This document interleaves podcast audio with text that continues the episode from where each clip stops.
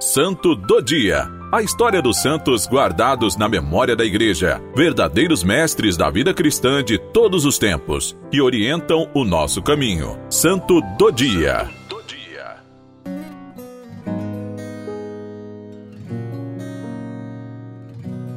Hoje, 8 de janeiro, celebramos a Epifania do Senhor. A origem oriental dessa solenidade está implicada no seu nome, Epifania, revelação, manifestação. Os latinos usavam a denominação festividade da declaração ou aparição, com o significado de revelação da divindade de Cristo. Ao mundo pagão, através da adoração dos magos, aos judeus, com o batismo nas águas do Jordão, e aos discípulos com o milagre das bodas de Caná. O episódio dos magos, que está além de uma possível reconstrução histórica, podemos considerá-lo, como fizeram os padres da Igreja, o símbolo e a manifestação do chamado de todos os povos pagãos à vida eterna. Os magos foram a declaração explícita de que o Evangelho era para ser pregado a todos os povos.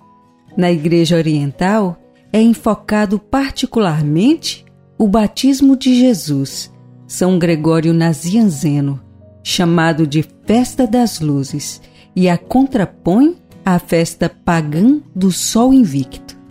Na realidade, tanto no Oriente como no Ocidente, a Epifania tem o caráter de uma solenidade ideológica que transcende os episódios históricos particulares. Celebra-se a manifestação de Deus aos homens na pessoa do Filho, isto é, a primeira fase da redenção. Cristo se manifesta aos pagãos, aos judeus e aos apóstolos, ou seja, são três momentos sucessivos do relacionamento Deus-homens. Ao pagão, Deus fala através do mundo visível, o esplendor do sol, a harmonia dos astros, a luz das estrelas no firmamento ilimitado são portadores de uma certa presença de Deus.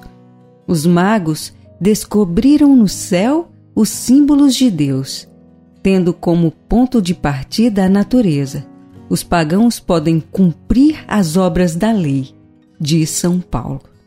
Os numerosos mediadores da manifestação divina encontram seu término na pessoa de Jesus de Nazaré, no qual resplandece a glória de Deus.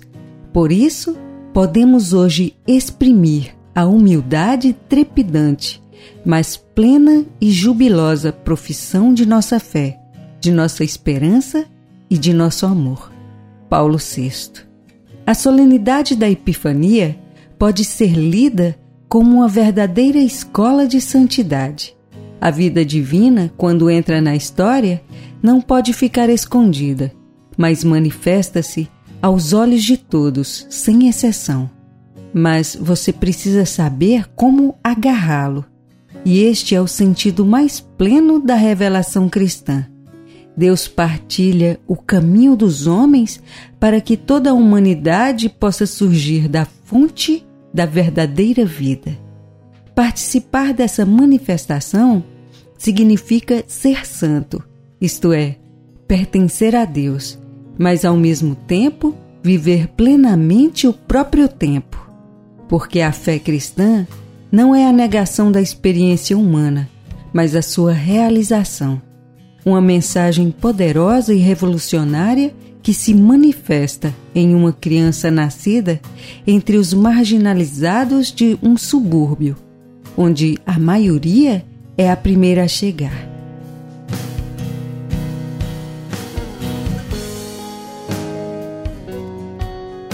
Ó Deus, que por muitas vezes vos manifestastes no meio de nós principalmente por meio de seu Filho encarnado.